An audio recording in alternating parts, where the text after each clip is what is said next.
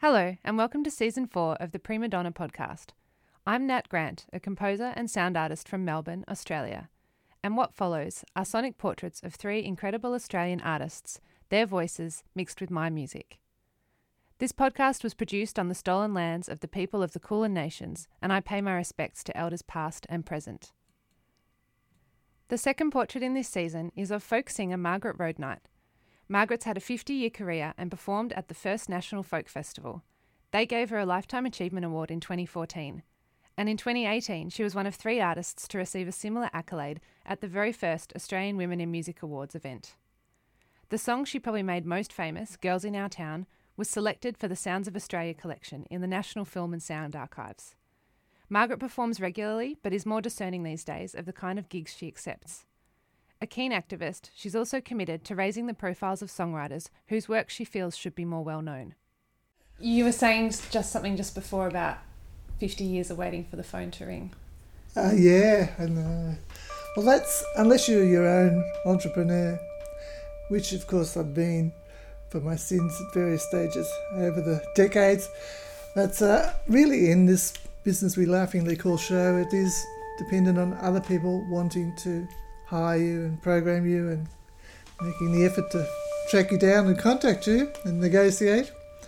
So, uh, and and it, for some of us, even unlike people in theatre, they have to wait. The same thing. But when they get a gig, it's usually you know includes rehearsal and production time and maybe return seasons and all that. Um, not not me. I rarely do anything that runs for more than one one offs. You know, get a repeat. Wow, how amazing! yes, it's um it's nicely precarious. Luckily, I've I've never had health problems. Otherwise, I'd be worried about this um, as a career. But uh, and uh, luckily, I have a low standard of living. I, I you know never owned a house or a car or anything like that, and I, that has never bothered me as long as I've got roof over my head and I can get around. Um, money in itself is not of interest to me. Um, I sometimes sound like it is when I negotiate my conditions, um, but that's because you put a value on what you do, and you know, no, it's not even how much you pay me; it's how much the punters are prepared to fork over to, to have a unique experience where you're not background music and but um, it's rather strange being in Melbourne with you know, the live music capital of the world, which I believe because there are so many, so many venues and so much music and so much good music. This is not necessarily a good thing. Some of the venues are crap. Some of the a lot of the conditions are terrible. It's, you're competing with, you know, dozens of people every time you do something. You cannot pick a date or a anything that's not, you know, that's going to channel all the people who potentially would be interested in you towards you. It's, um, I mean, I'm not afraid of competition or anything like that. It's quite healthy, but yeah, I think Melbourne has actually gone overboard. I have been known to approach quite good performers sitting in a dark corner in a bar and say, you know, I know this pays the rent, but it's work, but it ain't going to help a career. You know, you've got to say at least I must have a, a, light that goes on when I step onto this non existent stage. I mean, something to say you're not wallpaper music, you know, and that's putting a value on what you do. So that's um, it's a tricky one.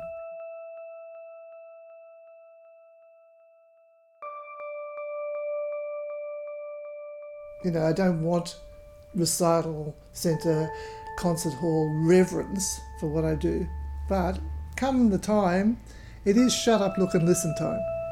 You know, and people laying down some money, that certainly helps. And if they haven't done that, they feel they can chat, and even the people around them can't even say, "Shut up! I paid to hear this person." No, you didn't. You know, so you help yourself by by putting a monetary value on what. And I always try and keep it low because you want as many people to be able to come as possible. But you can never make it low enough for really poor people, or no. you just find a way to do something, or they sell tickets and they get in for free, or something, some other way. But you know, you can't buy a packet of fags for thirty dollars now, so don't get excited about paying thirty dollars to have, go to a concert. You know, it's hard if you haven't got thirty dollars, but there'd be a way, sometimes a way around it. You can have concessions, but and neither do you go to the other extreme and say, "Well, it's hundred dollars to see me." You get about the same number of people because they would think, "Oh, it's really special. I can tell people I'm going to that and I'm taking my girlfriend and whatever." So it's uh, horses for courses, but you're trying to treat a, some sort of middle road for all of this. The other thing is, like, it's when I started, yes, I sat in the corner of restaurants and sang. Um, you do that when you're really starting out. Plus, I got to say, back then people tended to listen more. What do you mean? Well, when they heard the music start, they'd oh, they'd turn around and maybe eat quiet more quietly and not have long, loud conversations and and applaud. You know, at the end of songs. So um, that that uh, milieu has sort of changed now. If you set yourself up in the corner of a noisy place, you don't get sympathy from me. You know, you might get some unwarranted advice. That's so. What do you think changed in that regard? Um, well, very recently, so much has changed. I mean, remote controls on televisions didn't help. Uh, here comes an ad. I don't like this bit. Go search, search. Oh, something else, something else. No concentration. We know, we know people have less inclination to sit and, and absorb. You know, if you haven't got them in the first ten seconds, you haven't got them. I'm exaggerating. I always exaggerate to make my points. um, I mean, nowadays they think it's okay to be sitting there checking their emails. Well, in a concert hall, even in you know the reverential places now, I've often had to tap somebody on the shoulder and say, "Excuse me, that's in my peripheral vision." You know, and, and they usually put it away and they don't give me a hard time. But I mean, it's outrageous, and you know, people filming from the audience and feeling they can post it on YouTube. And oh, don't get me started. It's it's a terrible, terrible situation now. you pay to, to come to the concert. That's it. If you want to, if you want to film it, that's a separate thing. I may or may not say yes, and I may or may not want to negotiate terms or financial return, or I may be intending to do my own, and so we'll just have to wait for that. Or, no, that's, it's a lost cause. It's a lost war. I continue to fight. so, what are your prerequisites for saying yes to a gig now? Uh, attentive audience expectation of an attentive audience. I think my website even says that. and, you know, a bottom line of, of people committing to it financially.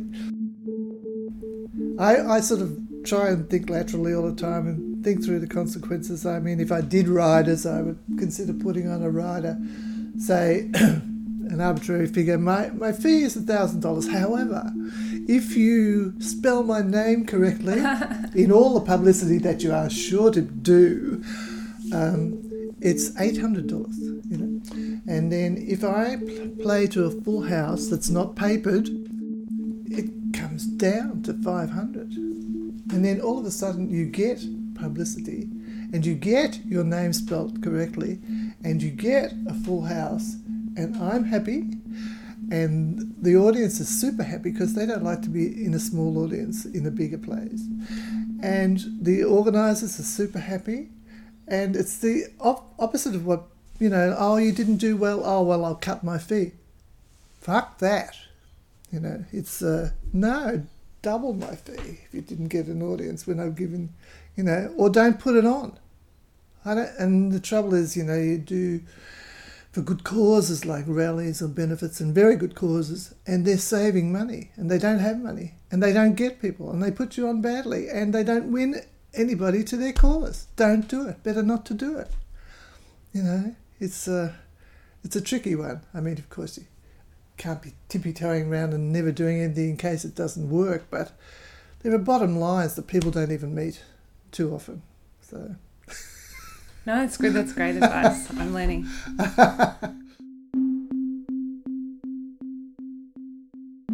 also, I'm a self contained act, except when I have other people, but it's um, harder for people who are, you know, have to be in an ensemble and the changing members or you know changing milieus, genres. Um, so yeah, and I have a, a diminishing name in in the in the entertainment world. Um, so you know you call on on uh, your own name and your own experience and your own uniqueness and your own history.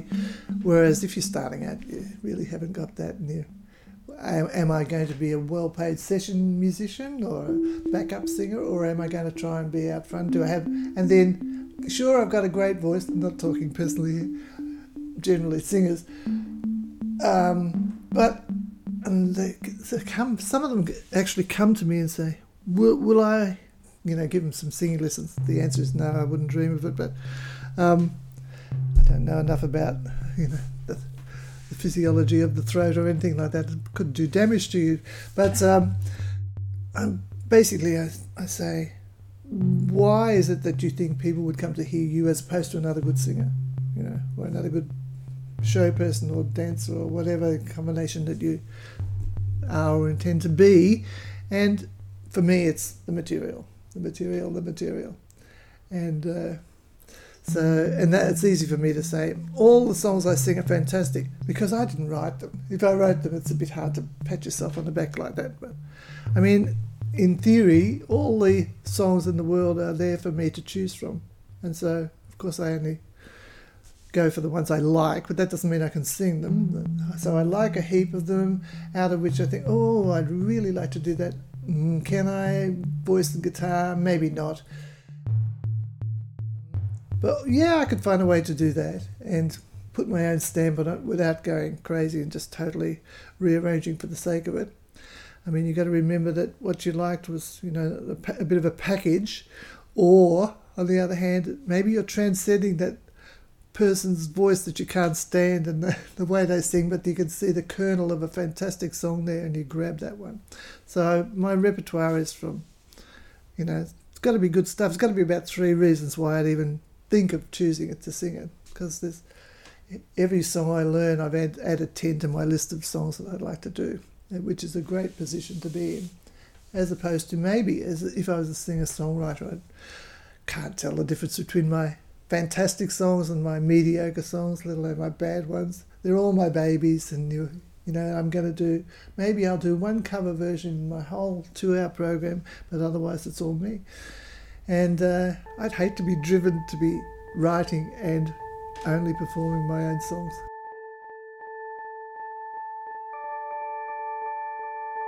I'm basically a, a fairly lazy person, so.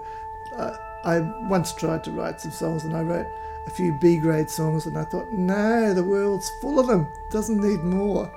There are all these A grade songs who are, which are underexposed, undersung, underpresented. So if I think I could do it, um, that's that's my spot. That's my niche, really. Yeah. yeah. and it's funny depending on the genre as to how acceptable that is. I mean, no one questions an orchestra playing covers. no. But in pop music, somehow it's. I know, it's become. Strange. Do, and in fact, because I do usually underexposed songs, perhaps unknown, um, people do presume, unless I'm specifically pointing out the opposite, that I've written them. Um, even Girls in Our Town, which is my minor hit from the 70s. Um, was written by Bob Hudson, and uh, he'd recorded it before me, and it's been recorded by a dozen other people around the world. But um, people assume, oh, I thought you wrote it, uh, and I usually tend to nom- um, nominate the, the, writers of my songs throughout my program. But if I realise I haven't for a while, I say, look. I forgot to tell you who wrote those songs, but the one thing you can be sure of, it wasn't me.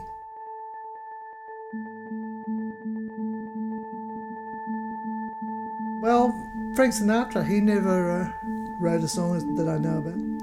And Cole Porter never recorded a song as far as I, you know, he doubtless sang around his home as he entertained his guests, but um, no, there were the writers and there were the interpreters. And that, thanks to Bob Dylan, damn Bob Dylan, and those, that type of um, person on the scene, well, we're now expected to write our own songs. And even Bob Dylan writes some crap, so you know.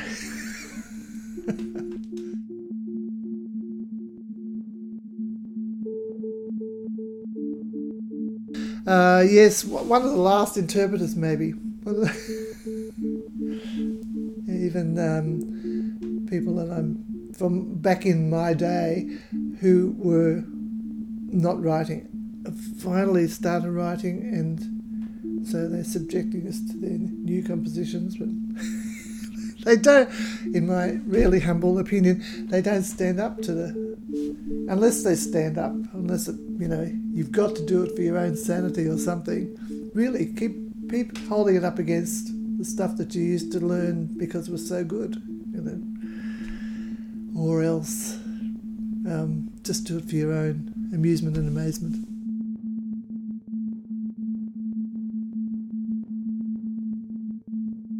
You have quite a, a history of activism, could I say? People tend to say that, and I always feel like, well, if it was true, I'd claim it. Um, I've been asked to be part of various things, and I'm, if I agree with the, the, thrust of the, the cause or whatever, I'm happy to do that. But it's such an easy thing to do. You know, you are not the organizer. You are not doing the boring things uh, in the old days. You know, sticking pamphlets in envelopes and all of that. No, I just come and do my thing, and then people applaud me. Three three minutes later, I get applause. Um, yeah, and happy happy to be happy to do it. It can become a little counterproductive in as much as well financially, of course, because you tend not to be paid, but um, that's okay. This is one's contribution, um, but it's predictable. You know, there are like half a dozen people who are likely to be, if there's a rally or a this, guess who's going to step up and sing. And I would get to the stage of saying, why don't you ask Julie Anthony to sing? You know, like, she, she is she known for supporting anything? Well, ask her. She might be, you know, she might be on board for that. It'll be that would drag in a whole other people, a lot of people instead of you know the, the usual, well, the vaguely lefty, vaguely greeny, whatever. You know, oh yes, of course Margaret will know. And see, I, I not only do I sing for them, but I sing relevant songs good God, what a concept. You know, it's not just here's a little musical interlude. Great. That's the thing about songs. You know, you've got music. Music opens people up, and then they can take in something. Well, if they're just taking in music, fine. They're taking in some interesting words that have a point to them. That really gets to people, and they remember it. You know, they they remember facts and figures because it's in a song, or they remember being moved because a story was wedded to a, a, a melody that got to them, and it's, it's magic. Songs are magic. Music's fine, words are fine. Put them together, you've got something really, you know, good music, good words, interesting words with a point or humour or whatever. Winnable combination. Yeah, I think that's what I meant when I said activism is maybe your choice. A lot of your choices of song content, maybe yeah. as well as the physically being at the mm. rallies. Oh yeah, yeah, definitely. I I pride myself on having a good, um, a good being a good editor, taking a song that isn't quite fitting and and cha- localizing it or making it timeless and or contemporary. Um, finding songs that people don't know but are easily accessible under, you know, less than ideal uh, conditions, perhaps.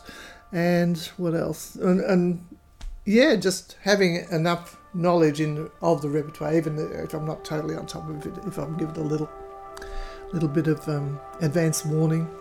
I mean, I used to go to in the early 70s. I was um, going to Canberra every week for a while because there was a television show that came out of Canberra uh, only when Parliament was sitting, because they had so many parliamentarians and advisors and whatever to call on as guests. And I was the resident singer, but it was they would call me during the week and say, "Now we're covering these topics. Would you bring three songs on each topic, and then we'll choose come the day." And uh, I also remember that I, I say, "Well, the, these songs, I know of these songs and I know them vaguely or I know one of them, but if I'm doing that song, I'll have to have a cheat sheet, and you don't want me to be wearing glasses. I know that, so I'm, I'm going to get, you know, I got contact lenses for the first time and read the cheat sheets. So, well, you know, the repertoire was the potential repertoire was there, out of which I'd then choose, out of which they they would choose, and I'd sort of almost on the run be doing two or three songs per show, and that was good good challenge. But there are other singer song there are singer songwriters who do that. You know, uh, they, they will write a song on a topic. You know, every night. Not so much happens nowadays, but well, the Sammy J. You know, they are just fantastic people coming up with clever and smart songs. Um, Tim, what's his name? Tim Minchin. Tim Minchin, all of, Eddie Perfect, great, great young people, uh, you know, writing smart, contemporary, pointed songs. Mostly, you notice all around piano, the mm. guitar's gone. Mm. Yes. Um, but then, you know, Tom Lehrer, do you know, yep. you know Tom Lehrer, yep. you know. He might have been a folk singer if he'd stopped a guitar, but he's considered like, you know, the cabaret end of it because he was on the keyboard. It's a perception, you know. Yeah. Tom Paxton is my equivalent of Tom Lehrer, but he's he doesn't have that sort of smart reputation because he was on the guitar. Did you learn the guitar to accompany yourself singing, or vice versa, or? Yeah, I did. I was forced into it. Um, I had a guitar, but I, and I didn't. I don't, still don't read the dots.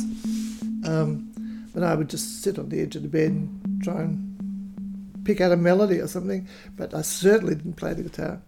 And then I um, got a gig with, and a bass player said that he would accompany me, which is great because I think my favourite Western instrument is is the double bass.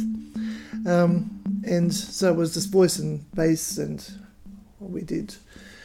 Uh, we were picked for three songs on a program, and the audience loved it and screamed for more, and I had to do it. Then we that was the end of our repertoire. I Had to do an a cappella song, and they still wanted more. And the the promoter of the concert said, "No, we're moving on with the concert, but Margaret will be booked again before the season finishes." So I kept going to these Sunday afternoon concerts, thinking, "Oh, the season must be winding up, and I haven't heard any more." So I went and said, um, "Excuse me," and. Um, it was Glen Tomasetti who was booking it, and she said, "Oh, Margaret, since you were on, I've had lots of people coming and saying um, I'd like to sing here, but I don't, you know, don't play an instrument. And I've made it a rule to that you have to accompany yourself. And I said, oh, really? Okay. So I went home and I bought a chord book and I and I taught myself one song on the guitar. And I went back and said, I play the guitar now.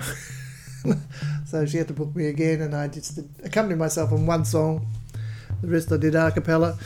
Um, the irony being that I, I basically I tend to strum. You know, seventy percent of my songs I'd be just doing a strum, nothing fancy. Um, whereas this one song I was singing a Latvian lullaby. So first of all, I wasn't even singing in English, and then I, I did arpeggios, but I did backwards arpeggios. You know, so it sounded a bit fancy. I don't think I'd bothered doing anything like that subsequently, but um, that was the start of me realizing that this is easier than rehearsing with a, a musician.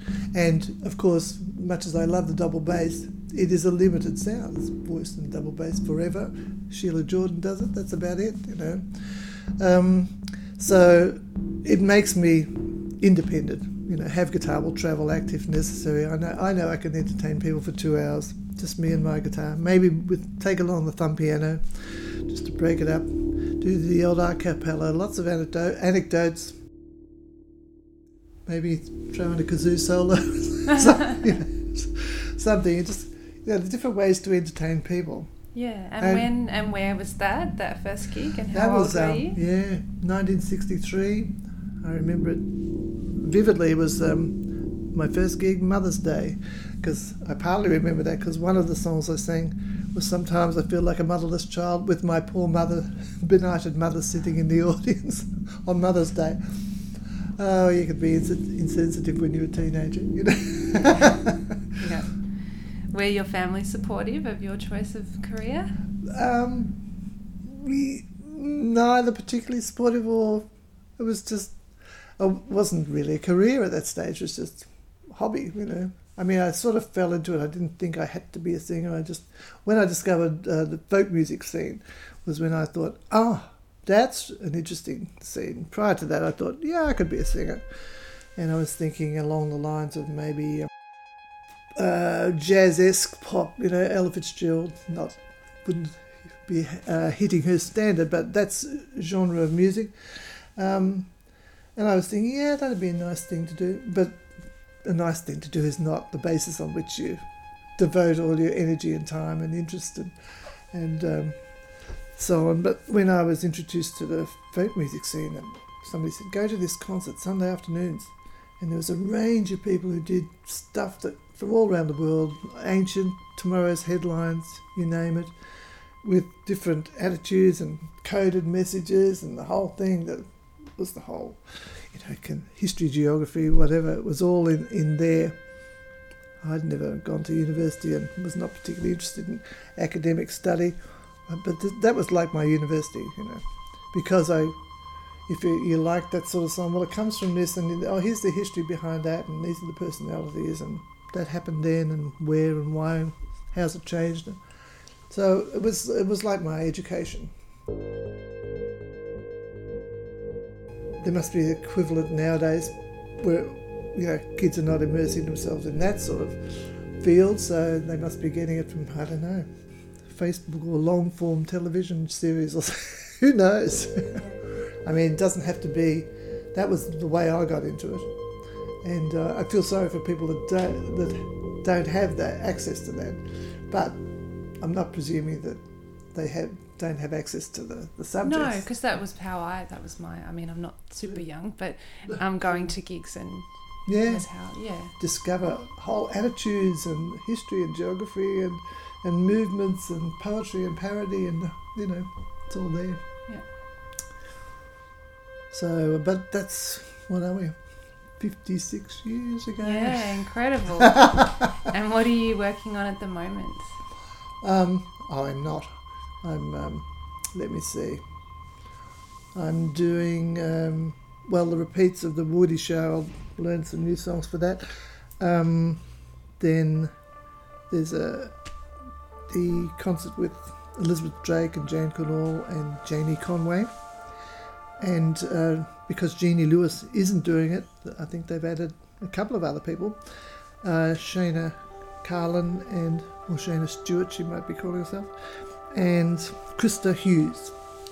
Um, so it'll be a, a, women's concert as part of. Uh, I think it's a retrospective look at the Australian music scene of the seventies, and um, not that we have to do songs from that era. Although I actually think it'll be fun for me to. I'm thinking I might dig back into the repertoire from that time because there's so many good songs, and you, you just move on, and and so if they're unknown to me, almost unknown to me, and I have to revise and revise, relearn, then they'll, they'll be fresh to the audience. Or or else I say, oh, I haven't heard that song for decades, which will be true, and um, so rather than to- learning totally new stuff for that, no, I've I mean I've got I have sung thousands of songs, so I'd, nowadays I'd rather relearn than learn something new for because it's new. I mean, or, or, just tinker with an old one and make it new. You know, the best songs have some sort of timeless quality about them, something that makes them relevant to today's scene as well. Or make a point by contrast. and other than that, I've um, recently revived a song, song, a show about um, one of my favourite songwriters, Malvina Reynolds. I do a whole show on her material. Um, she's, do you know Malvina Reynolds? Mm. I know about her from the interview you did on the ABC recently. Yeah, yeah. Um, and poor, poor Malvina, I mean, she's been dead for 40 years, but, um, you know, she her most well known song is a, a simple ditty called Little Boxes Um, Oh, So- that's right. Yes, I know that one. yeah, yeah, and Morningtown Ride she wrote, and, and songs that people are aware of without realizing she wrote them, and, uh, along with a heap of other um, interesting songs. So it's my one of my little projects to keep Malvina's name before the public. What else? No, no. I mean, I'm, I'm waiting for the uh, the offer I can't refuse. People say, "You still singing?" Oh, yes. If people make me the offer, I can't refuse. And even then, I might refuse. I mean, you get you get fussier as you get older. I'm a non-driver.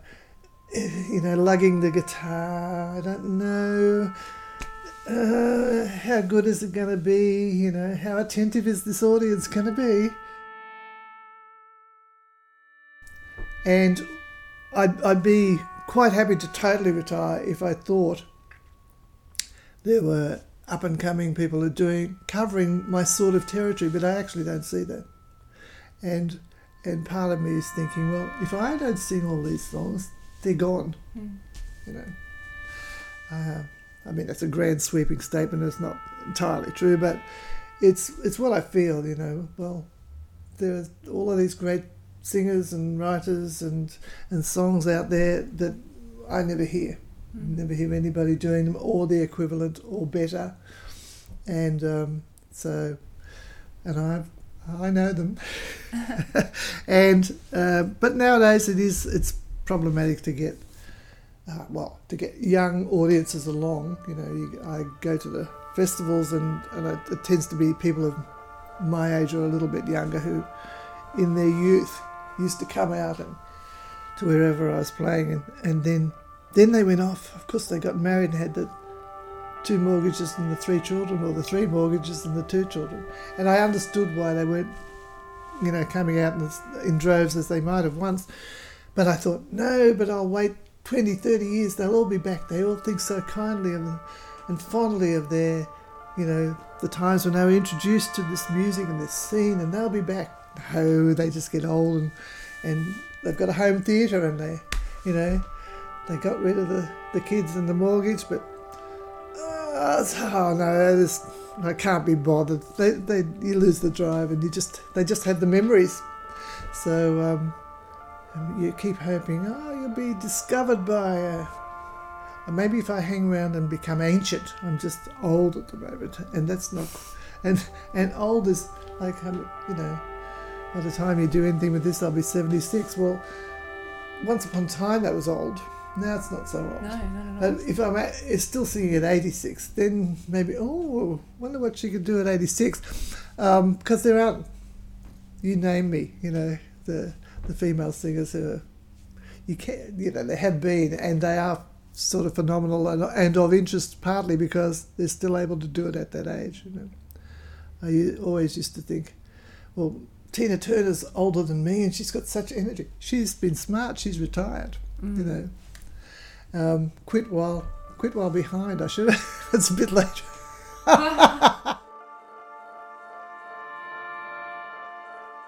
the voice is, you know, your instrument is one removed from your. You know, if you've got a cold, Mm. you know, you can still hit the the xylophone. Um, if if you've um, if you're you know got to put your back out, you might be able to play guitar. But um, yes, it's uh, again I, I I distinguish you know singing and songs. Yes, of course we're musicians of a type uh, from from instrumentalists, and of course some instrumentalists sing well and vice versa. I find I don't play well. Um, I find once I start to do anything at all fancy, it takes away from the singing and the song. So, and I don't like rehearsing and practicing very much. So, so um, if it doesn't come fairly easily, it's okay. I've got to sell this song really, really well because to distract from my pedestrian accompaniment, and it, it usually seems to fool a lot of people. I've even had people asking me to teach them guitar because they've had such a good time as I, as I stood there playing guitar, and they got really got into the performance. They think I'm a good guitarist, but I'm here to tell you, no, I'm not. But you can sell it. You can sell all sorts of things. You got, um, I think, a couple of sort of lifetime achievement awards. One at the National Folk Festival in 2014, and then one uh, the Women in Music Awards last yes, year. Yes, how about that? Yeah. That was good. The inaugural one. I hope there's going to be another one. I haven't heard any more. That was that was a, such a classy event up in Brisbane. The um, what was the AWMAs? It's unfortunate the uh, acronym that one. Australian Women in Music Awards. The AWMA Award. Award Award.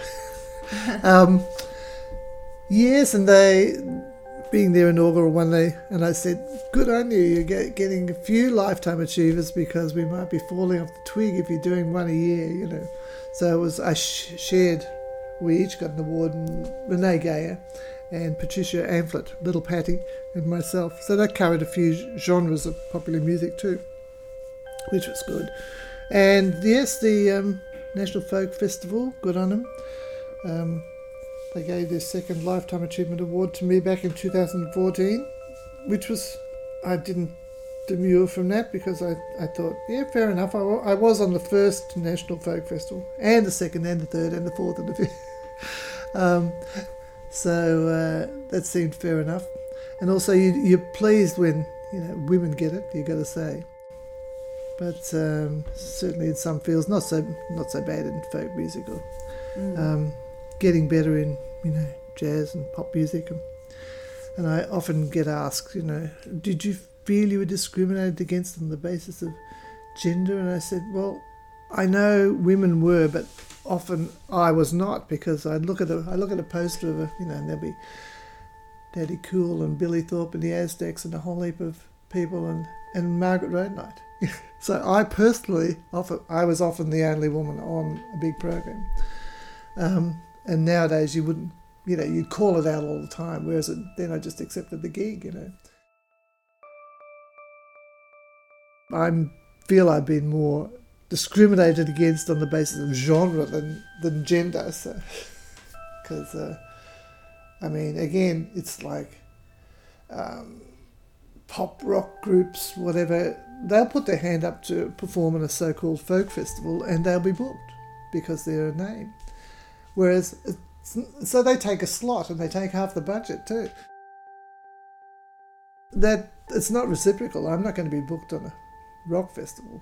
I, I mean, having said that, back in the 70s, we, they did mix and match a lot more than they do now. And I did, I did Sunbury and I did, you know, few other rock festivals. And, but it tends not to work both ways. And uh, besides, do I want to sing to a rock audience who you know, they're putting up with me until the, the band comes on. Um, classic example of all of that is um, a, a, woman from uh, North America, Ellen McIlwaine. She uh, is my, uh, well, I'd say one of the world's greatest guitarists and singers, and she's not very well known. Um, and I brought I've brought her to Australia twice put on my entrepreneur's hat, and uh, I, the second time I lost money, so I wasn't going to bring her back. But she did come back, and I facilitated her tour the third time and got her to New Zealand as well. And then I also got her to Japan because I think she's so amazing.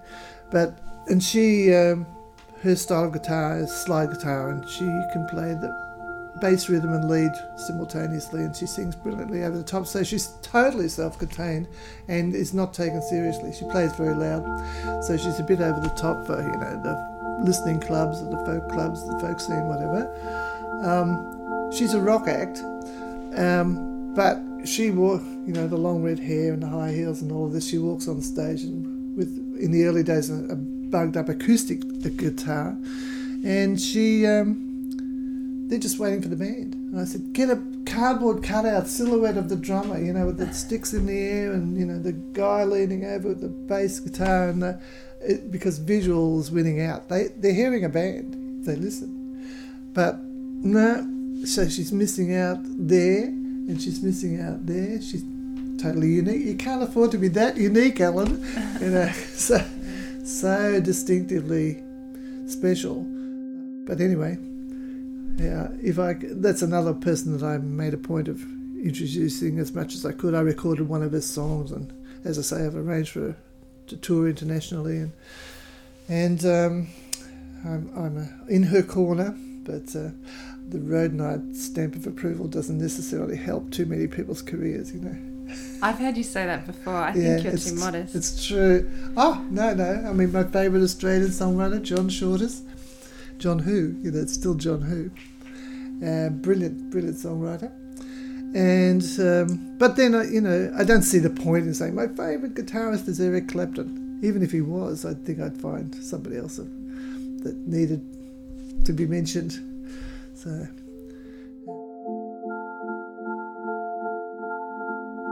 And, and I like weird instruments, you know, duduk and the kora. You know, I went to West Africa to study the kora, even though I'm not an instrumental, instrumentalist at all, but it was my way into the culture. And I've been listening to it ever since I first heard it from the Les Ballets Africains, a touring dance and music company from Guinea in West Africa in the mid 60s. It had been my favourite non Western instrument. And then in the 90s, I uh, finally said, okay, well, they're never going to invite me over there to sing. If I want to go and explore it, I, I just have to get myself there. And with the assistance, part assistance of um, the Australian Council, I went to West Africa and studied the kora, and uh, and now and realised oh, it's very difficult for white European uh, soul women to function in place like that. So if I lived in London, perhaps I'd pop over, you know, every couple of years and and spend a little time. But to go from here was major, you know, and then you you get very exhausted very quickly, being in a in a quite different culture with quite different expectations, especially of, of women, you know, and you either explain yourself or call them out on their practices or just shut your mouth and either way it's not that not that satisfactory but it was something I felt I had to do and it's still my favourite instrument the kora. there we go we um we didn't talk about this but would you sing play something a little something maybe wonder what it would be though well, you could just play a record. I'll sing along no, with one of my records. that's boring. Um, oh, my records I'm boring. What are you talking no, about? No, no, no, no, no, no, to play a free recording. Um, we don't. You don't have to. I just. No, no, I've been looking at the guitar and I. Um, just trying to think. I mean, they're probably not even in tune. Hang on. We got time. This is. Uh, did I show you this guitar last time? I don't think so. This is uh, Malvina Reynolds' guitar.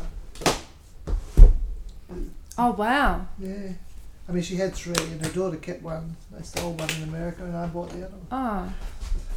So that's these, really special. That is, and all these notes, are, you know, like, but I'm not sure since you. Uh, almost. She used to. Um, put this yellow satin ribbon through her typewriter and write up her set list. Oh wow! And tie it on there, and so I know what keys she did little boxes in, for instance. You know. So, isn't, that, isn't that great? That's so cool. And that is so cool. Exactly. exactly. This is a song it. My baby came to me this morning. Said I'm kind of confused. Now, if me and BB King was both drowned, tell me which one would you choose? And I said, Whoa, whoa, baby.